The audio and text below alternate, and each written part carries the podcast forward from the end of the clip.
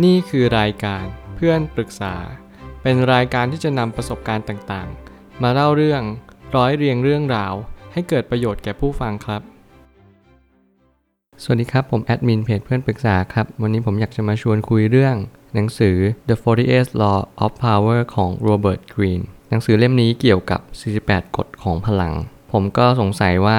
พลังคืออะไร แล้วผมก็เลยอ่าน ผมก็มีความรู้สึกว่าคนเขียนเนี่ยเขาค่อนข้างที่จะ หลงไหลในวิถีปรัชญามากๆ คือหมายความว่าเขาเอาคำของคนแต่ละคนเนี่ยในอดีต ที่ประสบความสำเร็จที่มีพลังชนะคนอื่น หรืออะไรก็แล้วแต่นำมาเขียนและกันกอง เป็นคำพูดของตัวของเขาเองด้วย แล้วก็นำคำพูดอ้างอิงจากคนนั้นจริง ๆ ที่เขาพูดมา ซึ่งหนังสือเล่มนี้ค่อนข้างหนามาก หมายความว่าคุณต้องใช้เวลาอ่านค่อนข้างสูง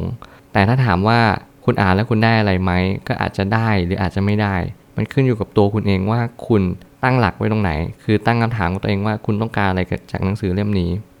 หนังสือเล่มนี้อาจจะไม่ให้อะไรคุณมาก เพราะว่ามันเป็นหนังสือที่เกี่ยวกับการที่เราชนะคนอื่น ด้วยความรู้สึกที่ค่อนข้างจะต้องใช้กลยุทธ์ หรือว่าระบบระเบียบค่อนข้างสูงมาก หมายความว่ามันอาจจะไม่สามารถใช้ในชีวิตประจำวันได้ทั้งหมด แต่คุณสามารถนำมาประยุกต์ใช้ได้ ซึ่งคนเขียนก็ค่อนข้างที่จะพิถีพิถันกับการเขียนหนังสือของเขามาก เพราะว่าเขาสามารถที่จะอธิบายแต่ละกลไกแต่ละอย่าง อย่างเช่น การที่เราทำชนะใจคนอื่นเนี่ยมันต้องทำยังไงบ้าง หรืออะไรก็แล้วแต่ ซึ่งตรงนี้มันเป็นประโยชน์และสำคัญ หลายคนอาจจะมองข้ามไปว่านักปรัชญาสมัยก่อนทำไมก็ถึงเก่งกาจทำไมก็ถึงสามารถชนะศึกแต่ละครั้งได้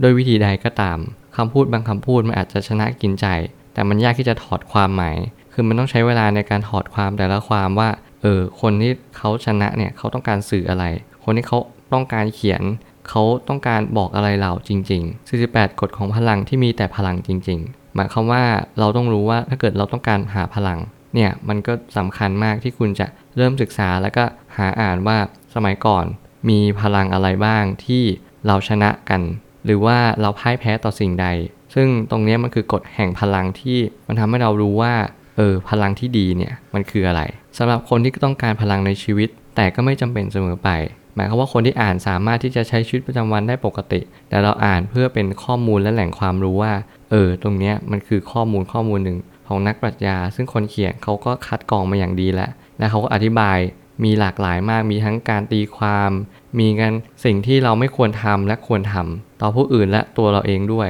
มันหมายความว่าคนเขียนก็ต้องการสื่อให้เข้าใจอย่าง แยบยลว่าเออมันสามารถที่จะใช้กับใครได้บ้าง ในความคิดของเขา ซึ่งเราก็ต้องอ่านพินิจพิจารณาจริง ๆ เพื่อให้เราเห็นประโยชน์ว่าคนเขียนเขาต้องการสื่ออะไรให้เรา ต้องมีพื้นฐานความจริงอยู่บ้าง ถึงจะอ่านและเข้าใจได้ดี จะบอกว่าการที่เราอ่านแบบนี้มันค่อนข้างจะยาก เพราะว่ามันอาจจะซับซ้อนในเรื่องของอัฏฐะและบทความ หลายครั้งเราไม่สามารถถอดความได้อย่างร้อยเปอร์เซ็นต์ผมก็อยากให้คุณอ่านไปก่อน หนังสือเล่มนี้มันอาจจะสอนว่า ให้เราอดทนในการอ่านให้จบ เพราะว่าเราจะได้เรียนรู้ว่าเออหนังสือเล่มนี้สอนอะไรเราจริง ๆ มันอาจจะไม่ได้หมายความว่าคุณอ่านเล่มนี้จบ แล้วคุณสามารถนำไปใช้ได้เลย คุณอาจจะต้องใช้เวลาสักพักหนึ่งที่คุณสามารถนำไปใช้ได้ ซึ่งอันนี้ก็ขึ้นอยู่กับแต่ละคน แหล่งข้อมูลนั้นสำคัญ ถ้าเรานำข้อมูลมาจากสิ่งใด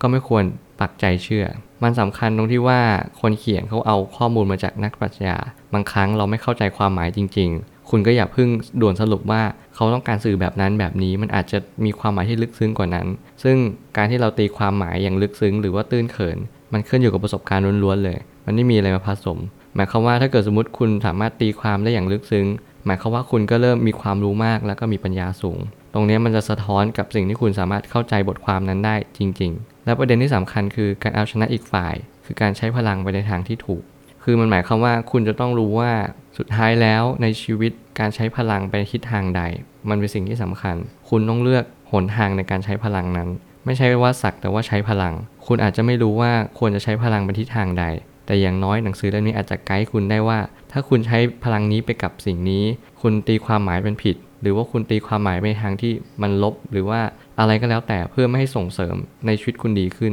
คุณก็อาจจะทำให้พลังนั้นอะ มันทำลายตัวคุณเองก็ได้นะ หรือแม้กระทั่งพลังนั้นมันอาจจะไม่ได้ช่วยหรือไม่ได้ดีตั้งแต่แรก เขาก็กำลังจะบอกว่าคุณก็ไม่ควรทำตามพลังนี้ หรืออะไรก็แล้วแต่ ผมเชื่อว่าการที่เรา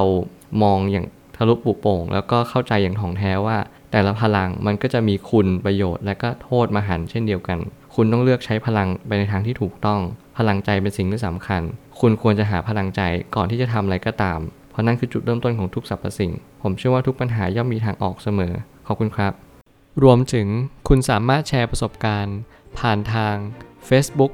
Twitter และ YouTube และอย่าลืมติด Hashtag เพื่อนปรึกษาหรือ f r ร e n d Talk ด้วยนะครับ